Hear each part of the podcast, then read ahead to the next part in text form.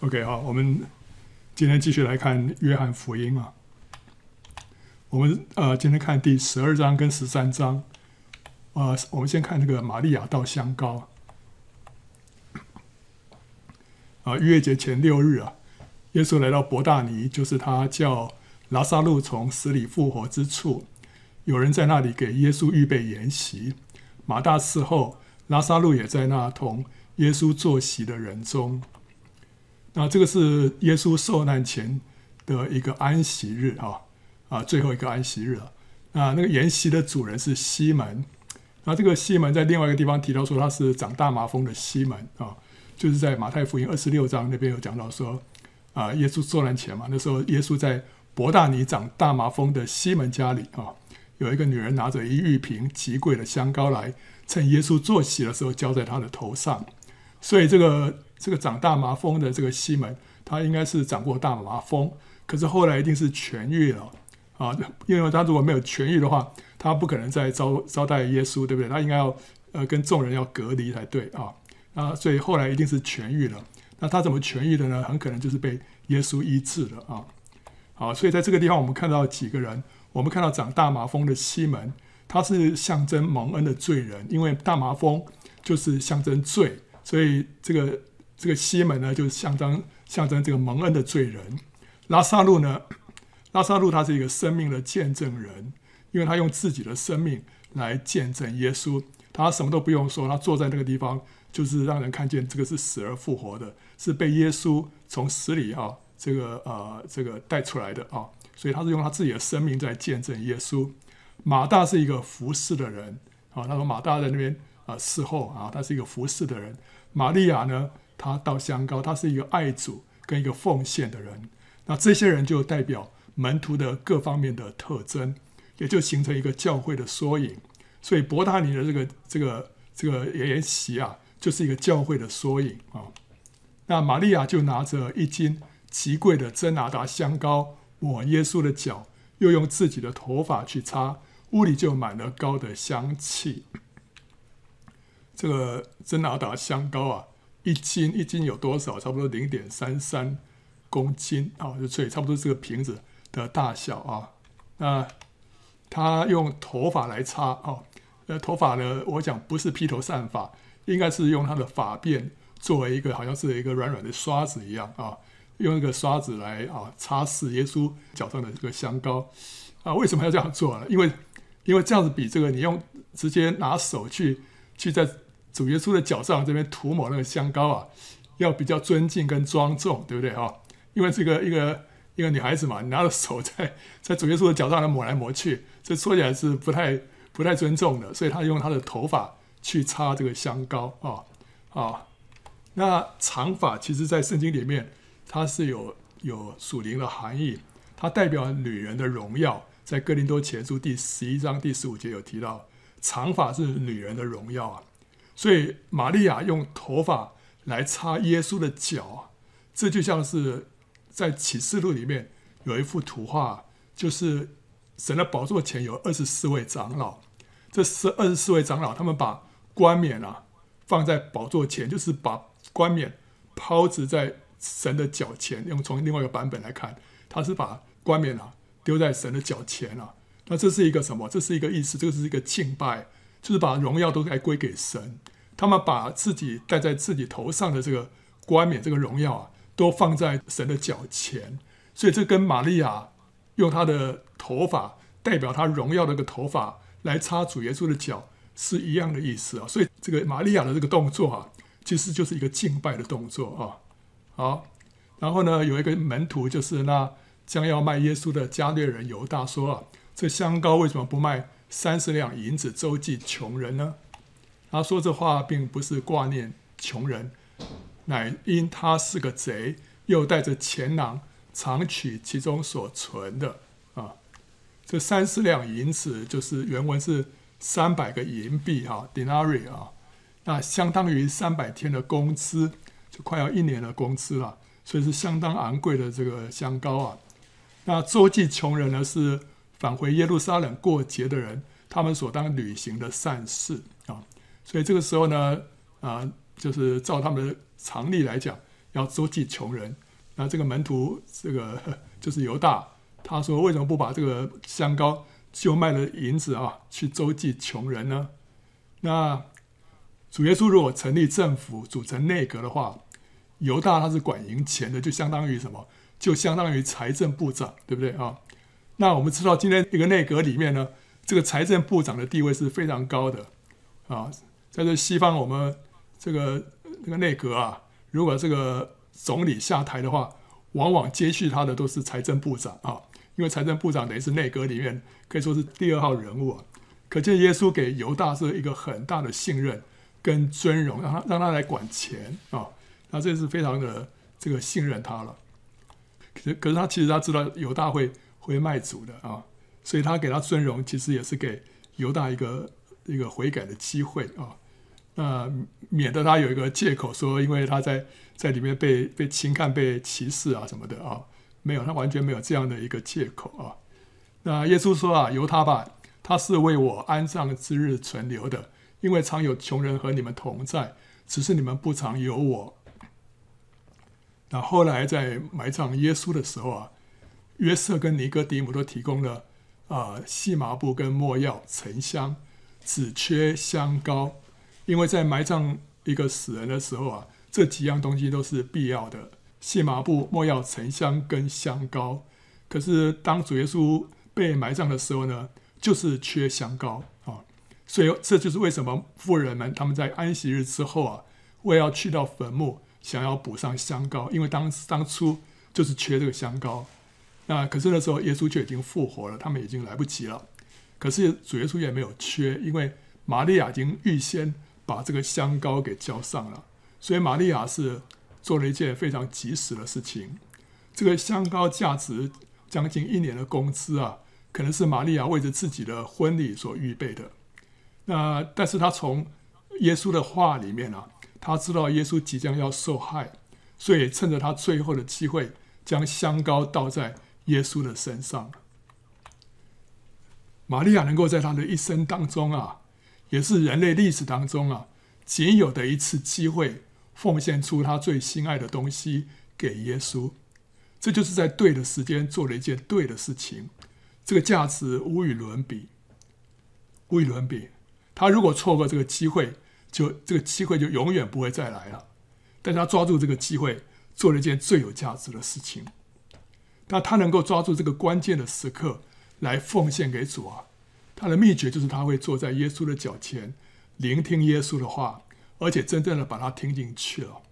门徒们他也，他们也都听到耶稣预言说自己要受害，可是他们除了忧愁之外啊，没有人能够做出实际的回应。犹大甚至于还想着如何捞钱，对不对？但是只有玛利亚，她真正有一个能听的耳朵，他把主耶稣的话听进去了，然后根据主耶稣的话。他就在这关键的时刻做了一件关键的事情啊！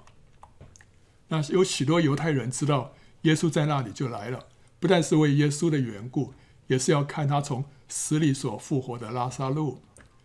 不过这个祭司长商议啊，连拉撒路也要杀了，因为有好些犹太人为了拉撒路的缘故回去信了耶稣啊。主耶稣好不容易让拉撒路从死里复活，那这些人啊要把拉撒路再杀掉啊！啊，所以心肠是非常的狠毒。在财主跟拉撒路的比喻里面啊，路加福音十六章啊，在那里面那个地狱里的财主啊，求亚伯拉罕差拉撒路去警告财主的五个兄弟，要叫他们悔改啊。那财主说啊，若是有人从死里复活，他的兄弟们必然会听劝。所以这么大的一个神迹啊，他的这个兄弟们一定会听啊。啊，如果那个拉撒路。让他从死里复活的话，可是亚伯拉罕说啊，他们若不听从摩西和先知的话，就是有一个从死里复活的，他们也是不听劝。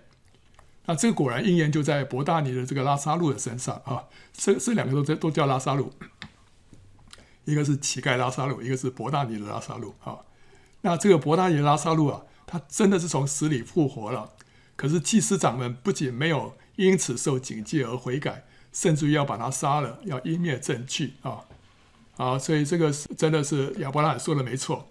他们如果不听摩西跟先知的话，就是有一个从死里复活的，他们也是不听劝啊。在这些祭司长们的身上，我们就看见了，看到这么大的一个神迹，他们还是不悔改啊。那接着我们看主耶稣骑驴进京啊。第二天就礼拜天了，礼拜天有许多上来过节的人，听见耶稣将到耶路撒冷，就拿着棕树枝出去迎接他，喊着说：“和散那，奉主名来的以色列王是应当称颂的啊！”和散那就是称颂的意思，所以他们就欢呼啊，万岁啊！哈，奉主名来的以色列王是应当称颂的。所以主耶稣这时候是以什么样的姿态进耶路撒冷呢？是以做王的姿态啊。耶稣得了一个驴驹啊，驴驹就是小驴子了啊，就骑上，如经上所记的说：“喜安的民啊，不要惧怕，你的王骑着驴驹来了啊。”这是根据哪一段经文啊？就是。撒迦利亚书九章九节，那边说：“喜安的民啊，应当大大喜乐；耶路撒冷的民啊，应当欢呼。看哪，你的王来到你这里，他是公义的，并且施行拯救，谦谦和和的骑着驴，就是骑着驴的驹子啊，就骑着那个小驴子啊。”这些话门徒起先不明白，等到耶稣得了荣耀以后，才想起这话是指着他写的，就是撒迦利亚的这段话啊。并且众人果然像他这样行了。主耶稣骑小驴啊，进耶路撒冷啊，这个画面就像什么？就像是一个总统，他搭乘了一一辆这个非常便宜的这个国民小车啊，来参加他的就职典礼一样。他没有搭乘这个这个豪华的那个名车，是搭着一个国民小车啊。那耶稣进入耶路撒冷，就好像是君王登基一样，可是他骑的却是一匹小驴。柔和谦卑，他丝毫没有架子啊，丝毫没有架子。那耶稣从降生在马槽里，到最后他骑着小驴进京啊，然后像罪犯一般死在最羞辱的十字架上啊，他走的就是这条最卑微的道路，始终如一，始终如一。所以他连这个进耶路撒冷都是骑着小驴啊，不是骑着高头大马啊。那当耶稣呼唤拉撒路，叫他从死里复活出坟墓的时候啊，同着耶稣在那里的众人就做见证了。众人因着听见耶稣行了这神迹，就去迎接他。法利赛人彼此说：“看啊，你们是徒劳无益啊！世人都跟随他去了。先前主耶稣都是低调来到耶路撒冷啊，非常低调。呃，人不知道他什么时候进来的啊。他为了要避免引起骚动。”因为他的时候还没有到啊，那这一次他是却是以王的姿态啊，高调进入耶路撒冷，他不拒绝人对他的欢呼跟崇拜，为什么呢？就说为什么前后不一样？因为这时候是他受害的时候啊，他受害的时候已经到了。好，接着我们就看到希腊人就来求见他啊，那个时候上来过节礼拜的人中啊，有几个希利尼人，希利尼人就是希腊人啊。他们来见加利利伯赛大的腓力，求他说：“先生，我们愿意见耶稣。”腓力去告诉安德烈，安德烈同腓力去告诉耶稣。啊好，这个腓力没有直接去找耶稣，他先找安德烈。那这几个希腊人啊，上来过节礼拜，意思是什么？他们来过逾越节啊。那为什么来过逾越节？可见他们是什么？他们是信奉耶和华神的外邦人。啊，虽然他们是外邦人。但是他们也信奉这位耶和华，所以他们就上来过节礼拜了。但是他们听到耶稣的名声，所以他们想来见耶稣啊，看看他，要认识他。那腓力呢，可能是希腊文比较好啊，所以呢，这几个希腊人想要求见耶稣的时候，就找上了腓力啊。那腓力跟安德烈是同乡，都是伯赛大人啊。那安德烈呢，他我们知道他这个人对人比较友善啊，不太会拒绝人。在五饼二鱼的这故事当中啊，我们看见安德烈啊，把一个那个男孩子引荐给耶稣，所以他他不是他是完全没有那种那种架子，他就就是很很很友善的一个人啊。那他好像是扮演耶稣秘书的这个角色啊，安排谁可以来见耶稣啊，所以他帮主耶稣安排这个事情。所以腓力就找安德烈来商量啊，一起去告诉耶稣啊。好，那耶稣说啊。人子得荣耀的时候到了。我实实在在的告诉你们，一粒麦子不落在地里死了，人就是一粒；若是死了，就结出许多子粒来啊。这一粒麦子啊，要结出许多籽粒啊，必须要怎么样？必须要从高处要落下来，要降卑。它不是要被放在橱窗里面展示，对不对？而是要被埋在土里面，要被埋在土里面。那泥土啊，虽然是一个非常卑微的地方啊，可是却供给这个麦子啊所需要的水分跟养料啊。麦子在黑暗的土中啊。生命就会破壳而出，发芽成长。所以这个泥土啊，对我们来说啊，就是一个苦难、一个熬炼的地方啊，一片黑暗啊。但是呢，它却提供给我们灵里面所需要的水分跟养分啊。在这最卑微的地方啊，我们的生命可以破壳而出啊，我们这个人可以发芽成长。我们要得到更丰盛的生命啊，我们也必须要如此，要降卑。要破碎，在艰难的环境当中，我们可以经历到神的供应，我们才能够突破成长。你没有在这个艰难的环境当中，你就不会经历到神的供应，你就不觉得说你需要神。可是当什么时候你觉得你需要神，你觉得你自己走不下去，你需要依靠神的时候，那时候你就会经历到那更丰盛的生命。这个就是一个麦子落在地里死了，之后会怎么样？会结出许多的子粒来啊！主耶稣说：“爱惜自己生命的，就失丧生命；在这世上恨恶自己生命的，就要保守生命到永生啊！”这个原文啊，“爱惜自己生命”是说爱惜自己的魂，英文叫 “soul” 啊，就爱惜自己魂的，就会失丧魂；在今世你恨恶自己的魂，就要保守魂到永生。这个魂就包括我们的思想、我们的感情跟意志啊，我们的理性、我们的感性，还有我们的意志，这个就是我们的自我啊。我们的自我包括这三个方面。那爱惜自己的魂，就是我坚持我自己的想法，我坚持我自己的喜好，还有我的选择，我不愿意被神改变。那凡是抓住坚持自我的，主耶稣说，最终他会失去自我。但是为神放下我们自我的想法、喜好跟选择的，却会保守自我直到永世。那这个自我是被神改变的自我。爱惜自己的魂，就像是一粒麦子啊，紧紧抓着这个麦梗，对不对啊？他不愿意落在地上，所以他就抓着这个麦梗不放啊，他不肯落在地里而死啊。那结果他就会怎么样？他就会跟着那个麦梗啊，最终或者是被焚烧。或者会被拿去当饲料来喂牛驴，结果都是失去了自我，对不对？结果到最后他都不见了，他死他然后就是变成灰了，或者被吃掉了，哦，都没有了。但是呢，那些恨恶自己的魂的，就像是一粒麦子啊，甘愿放下自我，就愿意落在地里死了。结果呢，他就能够结出许多的籽粒来。那这些籽粒呢，有什么特点？他们都继承了。前面那一颗麦子的生命，还有它美好的形象，这个就是保守魂到永生。我们愿意放下自己的结果呢，我们会长出许许多多像我们这样的人啊，就是我们灵里面的儿女啊。那这样子呢，让我们的这个生命啊，我们自己的生命能够发挥到永恒的果效。我们这人也许就死了，对不对哈？但结出许多的子粒来。这许多子粒来，他们都在永恒里面，他们会成为我们的冠冕。这些人的的灵魂啊，因着我们得救了，他们都会存到永远的。所以这个是我们就保守我们的魂到永生啊啊，不像是那个被丢在火里烧掉的那个那个那个麦子一样。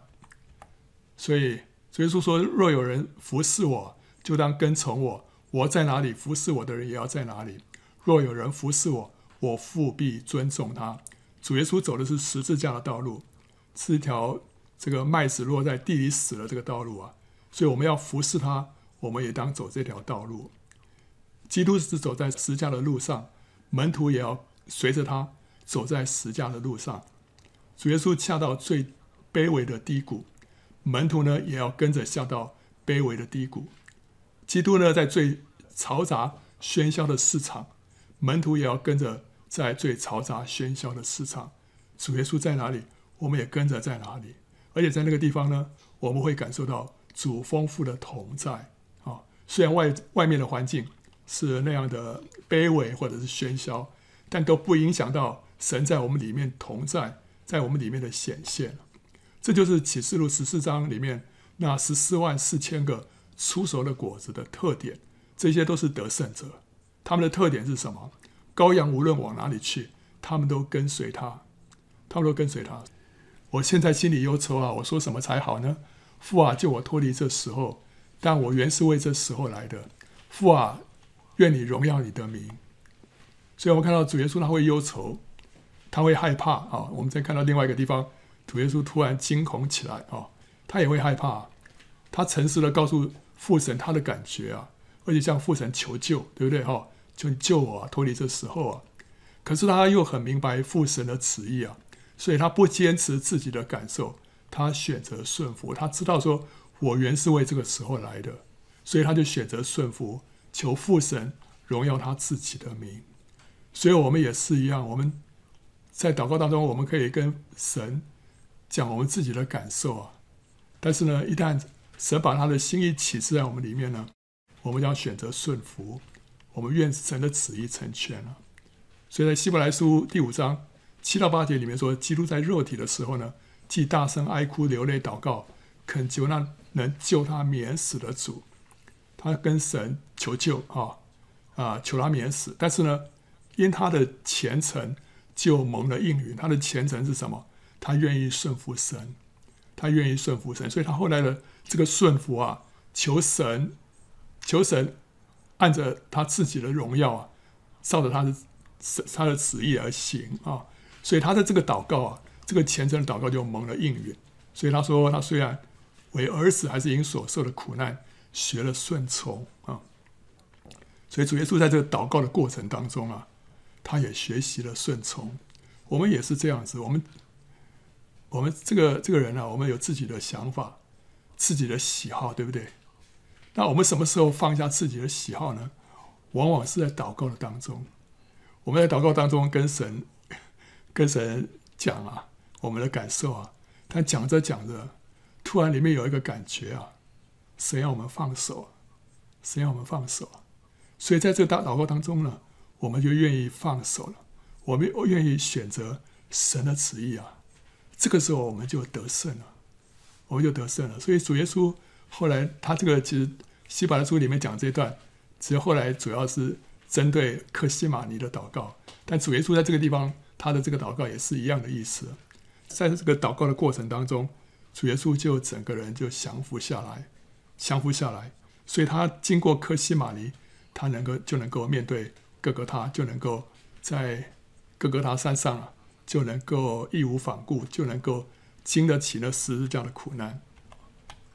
那当时就有声音从天上来说：“我已经荣耀了我的名，还要再荣耀。”站在旁边的众人听见，就说：“打雷了。”还有人说有天使对他说话，这是继这个耶稣受洗，还有在变化山上，这个是天父从天上啊、呃、发生啊，这是第三次啊，第三次。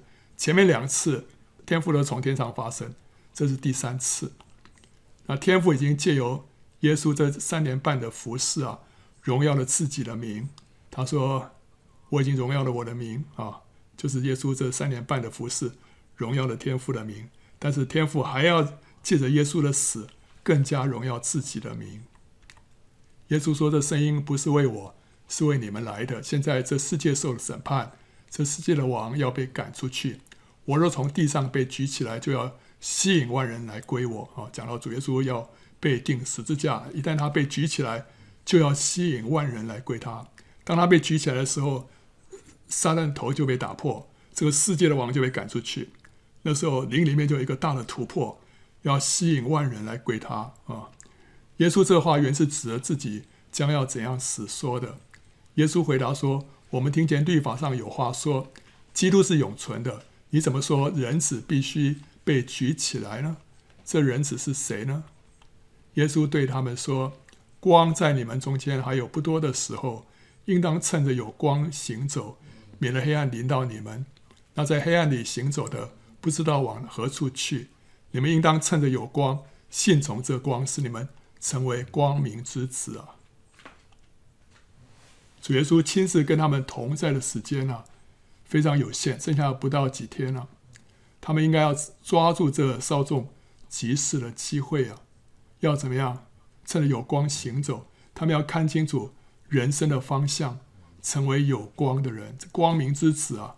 这个 Son of Light 啊，光明的儿子就是有光的人，他们身上有神给他们的亮光啊！今天我们要抓住追求主的机会，因为这些机会不会常有的啊！我们要得到神的启示啊，早早看准人生的方向。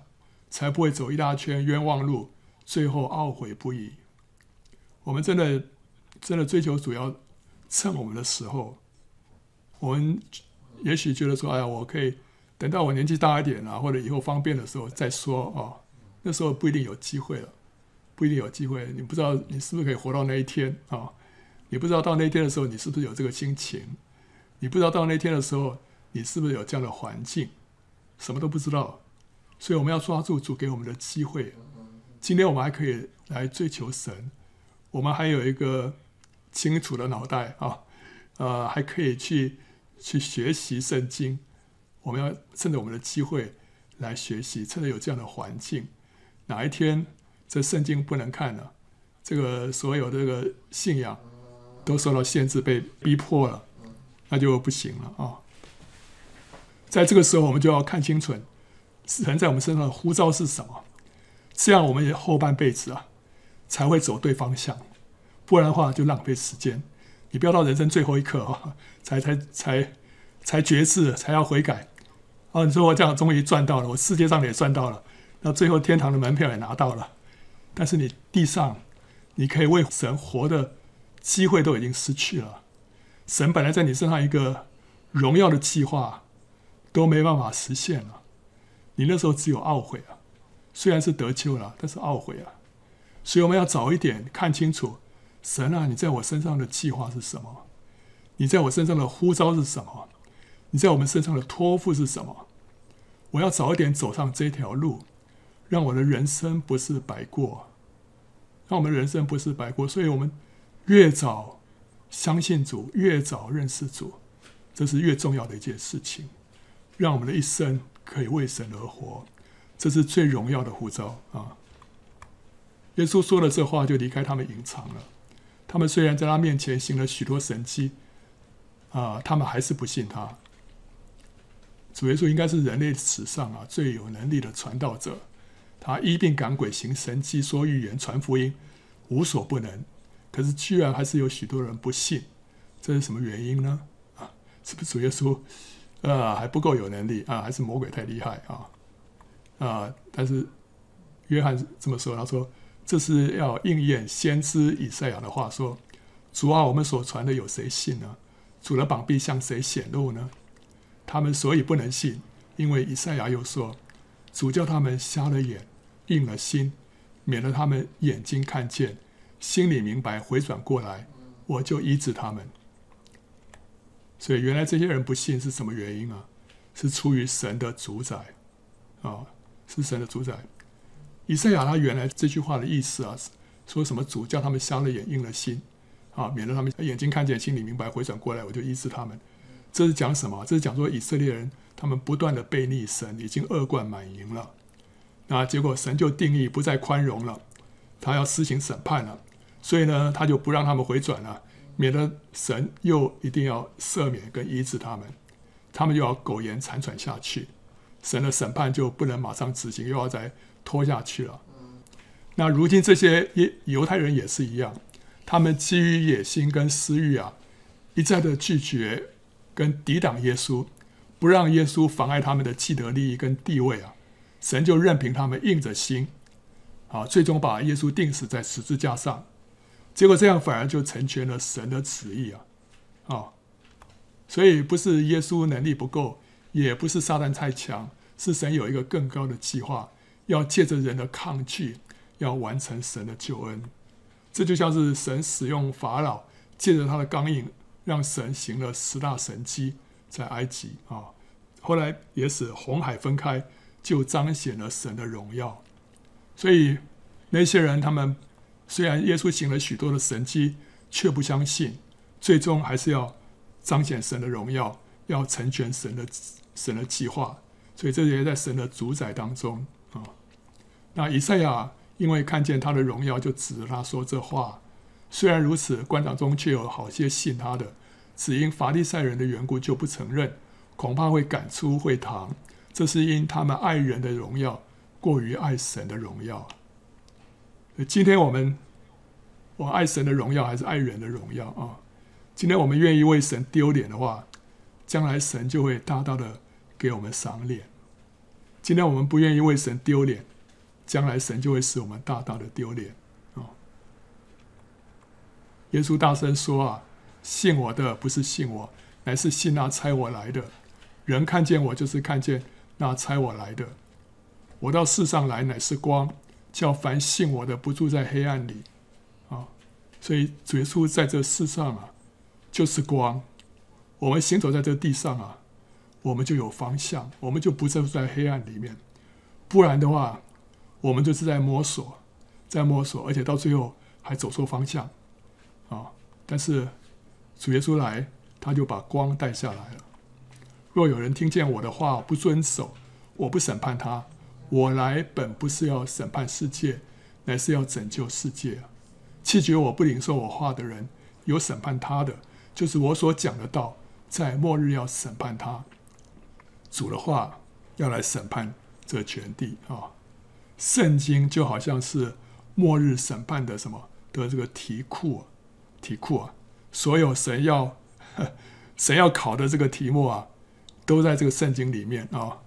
那今天神借了圣经对我们个别说的话，就是瑞玛啊，这个话就是瑞玛的话啊，就是神对我们个人说的话呢，是末后审判的时候的我们所要。接受的考题。今天神对我们说过什么样的话？就是幕后神要我们来面对的。所以今天我们对神话语的态度，就决定了我们永恒的结局。因为我们不能说：“哎呀，我不知道这考题啊。”神说：“我岂不是对你说过吗？对不对？”那有的呢是哦，那我没看过圣经，那就是你连那个题库都没看见，所以你所预备的方向啊。你人生所预备的一切东西啊，完全不是神要考的范围。那你最后结果是考试的分数就是零分，就是零分，这没有办法，因为你完全没有去明白神到底要你回答的是什么哦。你需要知道这些题目，你需要知道说神要在你身上的旨意是什么，这时候我们才能够。活出一个对的人生，才能够在神的面前可以可以交账。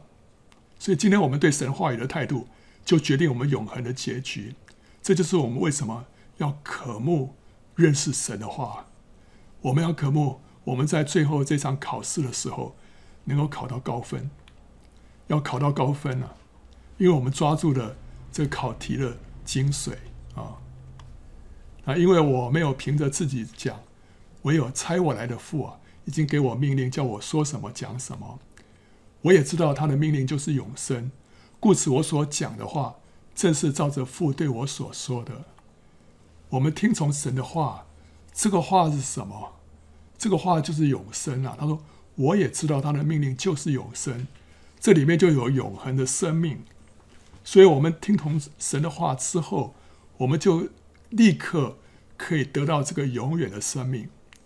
不是等到我们死了之后才得这个生命，今天我们立刻就可以碰触到这个永远的生命，就是神的生命啊！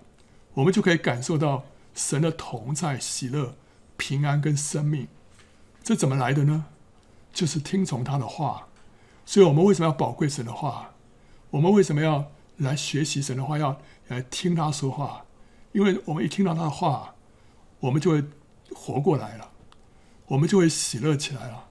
我们就会感受到他的同在啊，感受到他的平安，这就是生命。所以基督教不是宗教，是生命。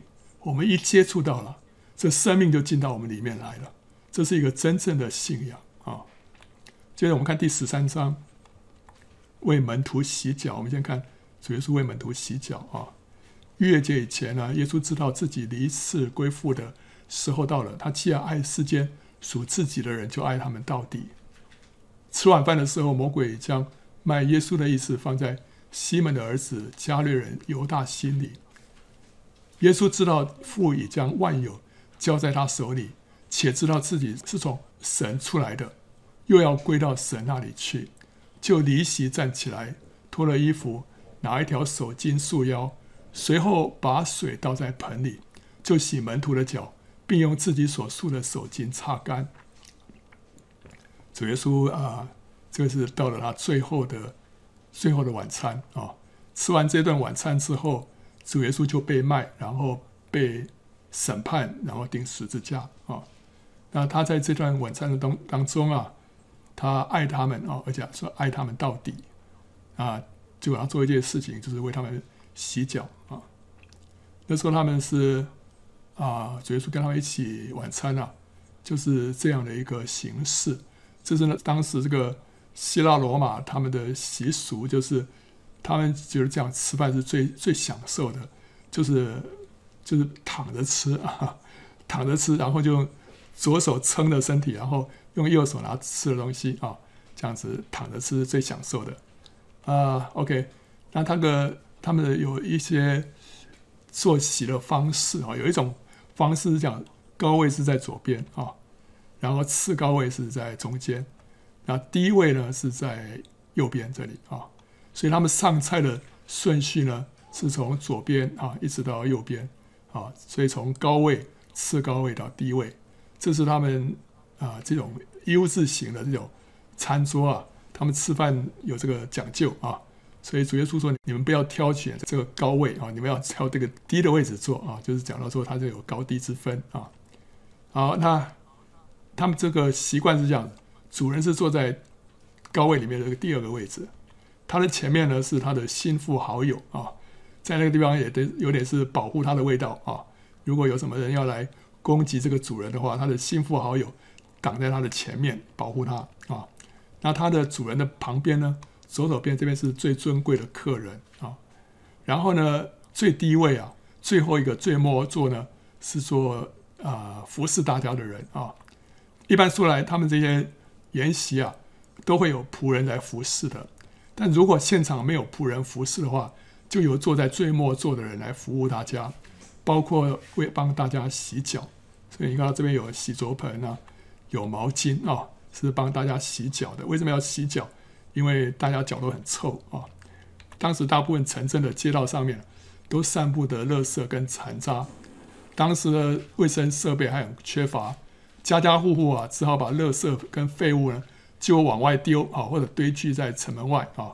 好了，那他们往外丢丢了就门关起来啊，这个所以马路上啊都是非常的脏啊，里头就有这个腐败的垃圾啊，就会发出恶臭啊，有蛆啊，有苍蝇啊。到了夏天，情况就更糟啊！啊，不过一般城市居民对这种景象都习以为常啊。你看，还有这个这个驴啊、牛啊、马的这个粪便啊，也都在马路上啊。那时候没有人清嘛，是狗狗在那边把这些垃圾吃掉了啊。好，那这个这时候你从这个马路走过去啊，脚一定会弄脏的，而且会很臭，对不对啊？那时候他们穿的是这种带子鞋啊，所以都是。铺路的是敞开的，所以他们一到一个房子里面去啊，特别要参参加这个筵席啊，脚一定要洗干净了，不然的话是太臭太脏了啊。好，那当时他们这个坐的这个位置啊，我们判断主人的位置应该是耶稣坐的，没问题啊。那他的旁边是约翰，另外一边是谁呢？应该是卖主的犹大。好，等一下我们会会再看说为什么。那最末座是谁呢？是彼得啊、OK，所以当当时他们是应该是这样做的啊、这个非常非常合理的的一种做法。为什么彼得会坐在最末座啊？彼得之所以坐在最末座，一个可能是因为他听耶稣说啊，凡啊、被请赴筵席的时候呢，要去坐在末位上面啊。路加福音十四章第四节这么说啊。所以呢，彼得他就率先做榜样啊，选择坐在末位上面啊。这是第一个可能啊。为什么？他会坐在末位上？不过呢，另外还有一个更更可能的是什么呢？更可能是他跟约翰当天是负责筹备筵席啊。路加福音二十二章第八节，主耶稣是交代他们两个人去去预备这个筵席的。所以当彼得啊在忙进忙出啊，到最后终于忙完进来的时候呢，就发现啊，大家都已经就座了，哈，只剩下最末座，没有人坐。那这时候他只好怎么办？他只好坐在末座上面啊。所以他不是心甘情愿，他是被迫的啊。那由于做的这个心不甘情不愿啊，然后现在怎么样？居然还要让这个大师兄为大家洗脚，彼得更是一肚子火。为什么洗不愿意为大家洗脚？洗脚是所有仆人里面最卑微的仆人所做的工作。如果你是刚刚进来做仆人的，你做奴隶的，你的第一件工作就是帮人家洗脚，因为这件事是最卑微的工作，是没有人愿意做的。结果现在要这个大师兄来帮大家洗脚，他就想说：“我坐在这个位置已经是很委屈我了，还要来为大家洗脚。”他说：“这这哪行啊？”所以他就不愿意。结果后来就变成是没有人肯为别人洗脚，彼得不肯啊，其他人谁肯啊？谁谁都不愿意，对不对啊？所以大家就在没有洗脚的情况之下就坐，于是才会有下一幕啊，耶稣为大家洗脚的这个故事出现啊。然后结果主耶稣就。亲自下来为大家洗脚，结果爱到西门彼得，彼得对他说：“主啊，你洗我的脚吗？”耶稣回答说：“我所做的，你如今不明白，后来必明白。”彼得说：“啊，你永不可洗我的脚。”别人都没这么说，彼得这么说。为什么彼得这么说？因为彼得心里头觉得不好意思啊。原本是彼得应该为大家洗脚的，结果现在却是主耶稣亲自下来啊，这个夫子为大家来洗脚。所以呢，别人还可以厚着脸皮让主耶稣洗脚，彼得怎么样也也没有办法。他觉得十分惭愧啊，因为本来是应该他来帮大家洗脚的，现在主耶稣来代替他的角色，而且还要来洗他的脚，所以他说什么也不肯让耶稣为他洗脚。主耶稣说啊啊，我若不洗你，你就与我无份了。西门彼得说啊，主啊，不但我的脚，连手和头也要洗啊。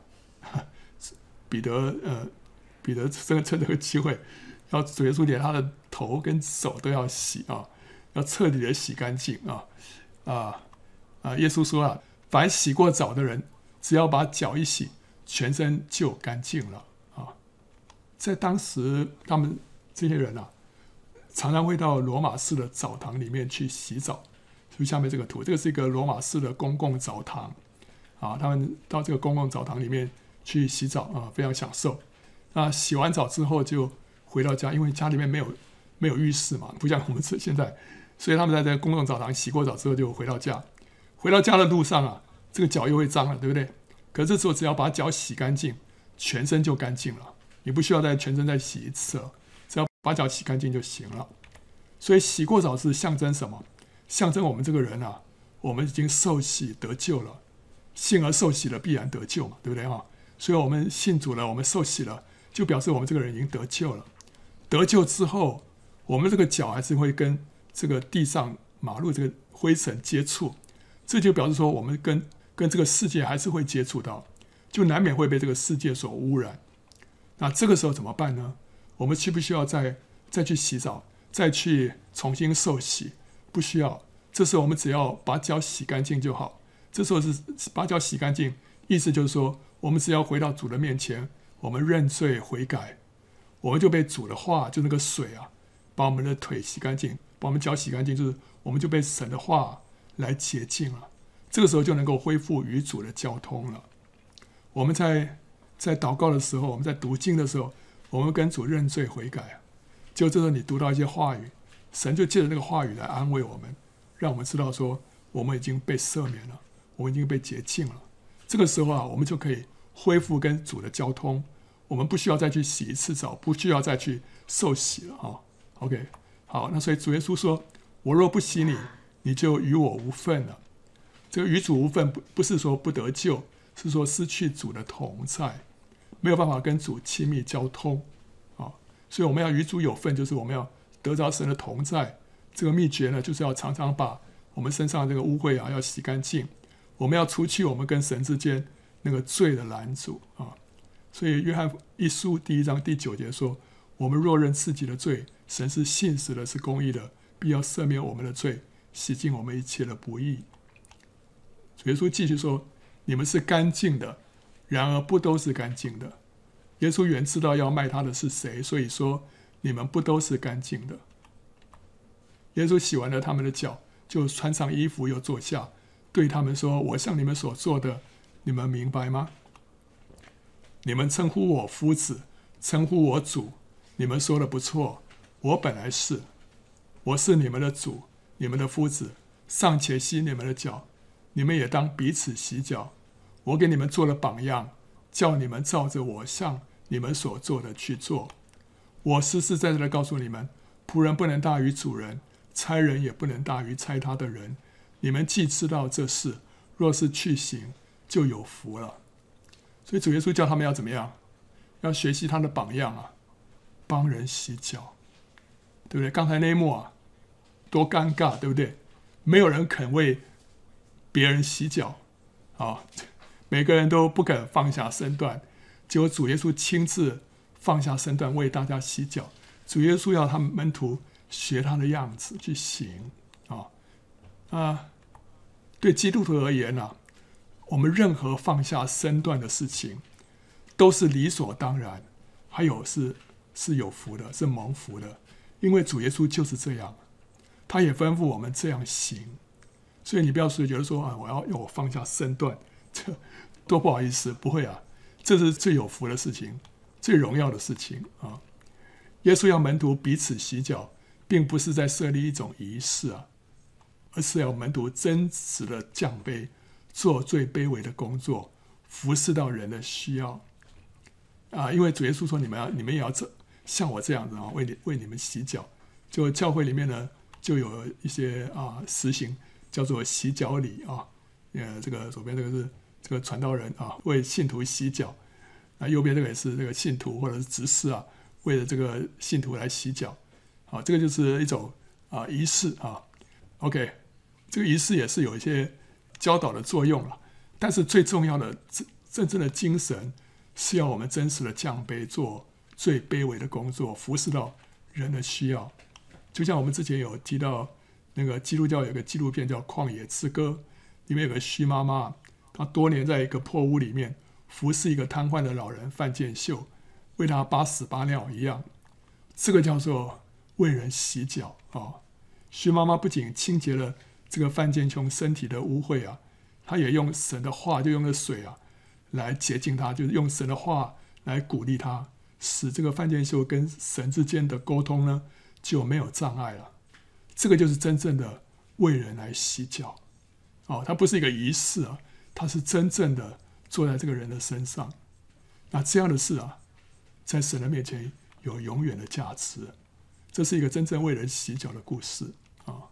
在《末日决战》这本书里面，这个作者啊，雷克乔纳，他在异梦当中看到一个基督教的领袖啊，在天堂里面居然是成为最微小的，让他感到十分的惊讶。他说：“哎，你怎么会在这个地方啊？”那那个那个领袖说了：“我原是被呼召去做最高宝座的，但我却把很多的注意力集中在。”没有什么永恒价值的事情上头，那那个那个雷克他说：“哎，可是你的成就很惊人啊！啊，在人的眼中看是很惊人的成就啊。但是呢，他说啊，那个人他说，在地上看为好的，在这里看却很不一样。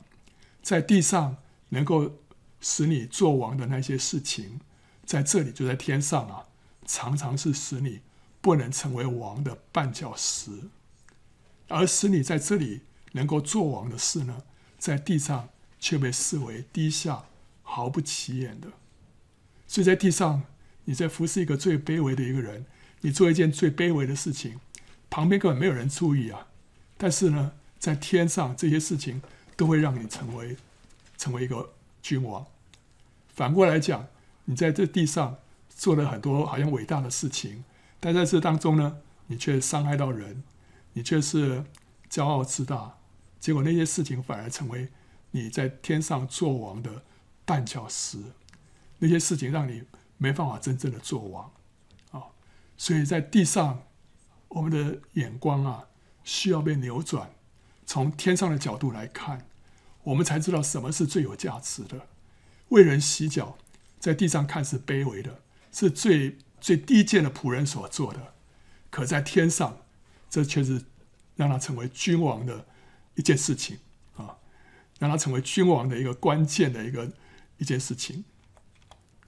那接着主耶稣就预言犹大卖主啊，他说：“我这话不是指着你们众人说的，我知道我所拣选的是谁。现在要应验经上的话说。”同我吃饭的人用脚踢我，如今事情还没有成就，我要先告诉你们，叫你们到事情成就的时候可以信我是啊。中文圣经说我是基督，原文是说我是啊，就我是他了。我他是谁？他就是神所差来的那一位啊。那我实实在在的告诉你们，有人接待我所差遣的，就是接待我；接待我，就是接待那差遣我的。耶稣说了这话，心里忧愁，就明说。我实实在在的告诉你们，你们中间有一个人要卖我了。所以那时候啊，门徒就彼此对看了，猜不透所说的是谁啊。这个他们猜不透是犹大哎，所以犹大也隐藏的蛮好的。那门徒也是都很很天真啊，他们都很信赖这些这些同伴啊，猜不透是谁啊。那有一个门徒啊，是耶稣所爱的。侧身挨进耶稣的怀里，啊，耶稣在这儿，对不对啊？所以这个耶稣所爱的门徒是谁？是约翰啊。约翰福音的作者，他他在这本福音书里面从来没有提到他自己的名字，他只提到说有一个人是耶稣所爱的，其实这个就是他自己了，啊，是约翰在他的怀中啊。好，那原来靠着主耶稣的胸膛啊，然后西门彼得呢？就点头对他说：“你告诉我们，主是指着谁说的？”这个时候，跟约翰靠最近的是哪一个？除了耶稣之外啊，跟他隔最近的就是对面这个彼得。彼得跟他使个眼色啊，是是最方便的。所以我们知道彼得是坐在最末座啊。他只要跟这个约翰使个眼色，打个打个手势，约翰就知道是是是什么回怎么回事了啊。好，所以这时候约翰就问耶稣啊，啊，那门徒便就是靠着耶稣的胸膛问他说：“主啊，是谁呢？”啊，这这个这个问题，这个问题非常引起人的好奇，对不对？是谁要卖耶稣啊？没有人知道啊。所以耶稣可不可以先透露一下？主耶稣跟他说啊：“我沾一点饼给谁，就是谁。”啊，耶稣就沾了一点饼。递给加略人西门的儿子犹大啊，犹大坐在他旁边啊，所以 约翰那时候可能都都呆掉了，他整个说不出话来了。什么是犹大啊？那那时候啊，他们吃饭这样，他们就是靠着，对不对啊？这样这个躺着吃嘛。然后他们会用这个饼啊，沾着这些肉汁啊，或者是调味汁来吃啊。呃，然后主人会用这个饼。舀取这个食物，直接送入贵客的口中，这是一种表达尊崇的方式。就像华人啊，有时候会帮人家夹菜，对不对啊？现在是比较不会了，因为不太卫生啊。但是以前时候会这样，就是你会帮人家夹菜，那帮人家夹菜，这是一种表达尊崇的方式。那当时他们是用饼啊，直接送到贵客的口中啊，啊，来表示对他的尊崇。所以主耶稣用这种方式呢。也是表达对犹大的尊崇啊。然后他吃了以后呢，撒旦就入了他的心。耶稣便对他说：“你所做的，快做吧。”所以那个时候，你看这个图，这个就是耶稣在这，对不对啊？然后呢，犹大在他旁边啊，靠着耶稣胸膛的是约翰，在约翰的对面呢，这个是彼得啊。所以他们当时是这样做法。啊，同席的人没有一个知道啊，是为什么对他说这话。有人因犹大带着钱囊以为耶稣是对他说：“你去买我们过节所应用的东西啊，或者是叫他拿什么周济穷人。”犹大做了那点饼，立刻就出去了。那时候是夜间了，啊，所以夜间呢，就是仇敌作王掌权的时候了啊。右边这个图啊，一看就是有个地方不对，对不对啊？这外面不是那么明亮，外面应该是黑黑漆漆才对，因为这是夜间了。右边那个是犹大啊，犹大要出去了，所以是应该是夜间了。好，他寄出去啊，耶稣就说：“如今人子得了荣耀，神要在人子身上也得了荣耀。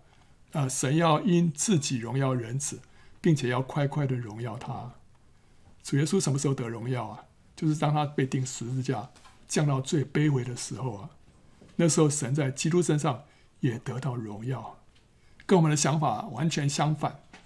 主耶稣得荣耀，怎么会是在钉十字架的时候呢？是他降到最卑的时候，他得到荣耀啊！哦，这个是跟我们的天然想法完全不一样。可是就是这样啊，我们也是一样啊。唯有当我们为主完全放下自己，一无所争，谦卑到空的时候，神才能够在我们身上得着荣耀啊。什么时候我们还求自己的荣耀，神就不能在我们身上得荣耀，因为他必须要兴旺。我们必须要衰微，啊，所以当我们放下自己，我们降到最卑微的时候，神就要得荣耀。小子们，我还有不多的时候与你们同在，后来你们要找我，但我所去的地方，你们不能到。这话我曾对犹太人说过，如今也照样对你们说啊啊！他们主要主要去，要要要回父父神那里去呃，门徒目前还不能去啊。我赐给你们一条新命令，乃是叫你们彼此相爱。我怎样爱你们，你们也要怎样相爱。你们若有彼此相爱的心，众人因此就认出你们是我的门徒了。主耶稣说新命令，为什么说新命令啊？旧约律法里面有提到说，我们要怎么样？要爱人如己啊，爱你的邻舍如同自己啊。主耶稣也提到过说，我们要爱仇敌啊。可是这是他第一次。强调说，门徒们要彼此相爱，而且是效法耶稣对他们的爱，所以这是一条新的命令，要他们彼此相爱啊。这就好像是父母亲过世了，那兄弟姐妹如果彼此相爱的话，像父母亲爱他们那样子，别人就可以认出他们是团结的一家人，对不对？所以门徒们怎么样能够被看出来是主的门徒呢？就是当主不在的时候，他们彼此相爱，这是一个非常重要的记号，表示说他们是一个团体了，他们都是跟随耶稣的，所以一定要彼此相爱啊，不是呃四分五裂。神就是爱啊，所以爱也就是基督徒最重要的品格。门徒们彼此相爱，就彰显了神啊。那哥林多前书十三章十三节说。如今长存的有信、有望、有爱这三样，其中最大的是爱。这什么意思啊？这个意思就是说，地上的财富、享受、权力跟名声啊，转瞬就要幻灭；唯有信心、盼望跟爱心啊，这价值能够存到永远。所以呢，信什么呢？就是在苦难当中，我们对神的信心，还有盼望呢，是任何时刻。我们对于天家的盼望，还有呢，爱是什么？就是对于信徒还有周遭之人的爱心。这三样直到永世都会被神纪念，尤其是爱心，更是重中之重。我们坐在一个最卑微的弟兄身上，就是坐在主的身上。所以，我们不要不要小看这几件事情。我们人生都会遭遇到一些苦难，对不对？但在苦难当中啊。我们有的时候会发怨言，有的时候我们会有负面的想法，但是在苦难当中，我们对神存着信心，我们相信神不会错，我们相信神对我的爱永远不改变，我相信神永远爱我，我们向着神的信心，这个价值会存到永远。还有呢，盼望就是我们无时无刻，我们对于天家的盼望，对于主再来的盼望。对于我们，也许有一天我们会被提的盼望，我们一直存着这样的一个盼望，这个盼望它的价值会存到永远。我们在这地上是有盼望的人，我们盼望从主那边得到拯救，我们盼望再怎么样，主都要在我们身上得胜。这个盼望价值存到永远，还有爱心。所以，坐在一个最卑微的人的身上，这个爱啊，会存到永永远远。这个价值会存到永永远远。所以，不要轻看，不要轻看这些最小的事情。所以说，坐在一个最卑微的弟兄身上，就是坐在主的身上。那西门彼得就问耶稣说：“主往哪里去啊？”耶稣回答说：“我所去的地方，你现在不能跟我去，后来却要跟我去啊。”彼得说：“主啊。”我为什么现在不能跟你去？我愿意为你舍命啊！耶稣说：“你愿意为我舍命吗？”我实实在在的告诉你，鸡叫已现，你要三次不认我，要三次不认我。所以这个话说明什么？主完全预知我们的软弱跟失败，可他也完全的接纳我们。他完全知道彼得会三次否认他，可是呢，他也完全的接纳彼得。他没有为着彼得的失败感到惊讶，他已经知道了，但是他呢，也完全的爱他，啊，OK，所以对我们也是一样，我们今天不需要在主人面前要扮演一个什么样的一个强人，或者说是要表现的很好才觉得他会接纳我们，没有，主就在我们的本相接纳我们，我们可以在他面前很坦然的、很有安全感的。来到他面前，接受他的拥抱，接受他对我们无条件的爱，这会让我们有力量面对我们人生大大小小的苦难跟考验啊！啊，欢迎到圣经简报站观看更多相关的视频，还有下载 PowerPoint 档。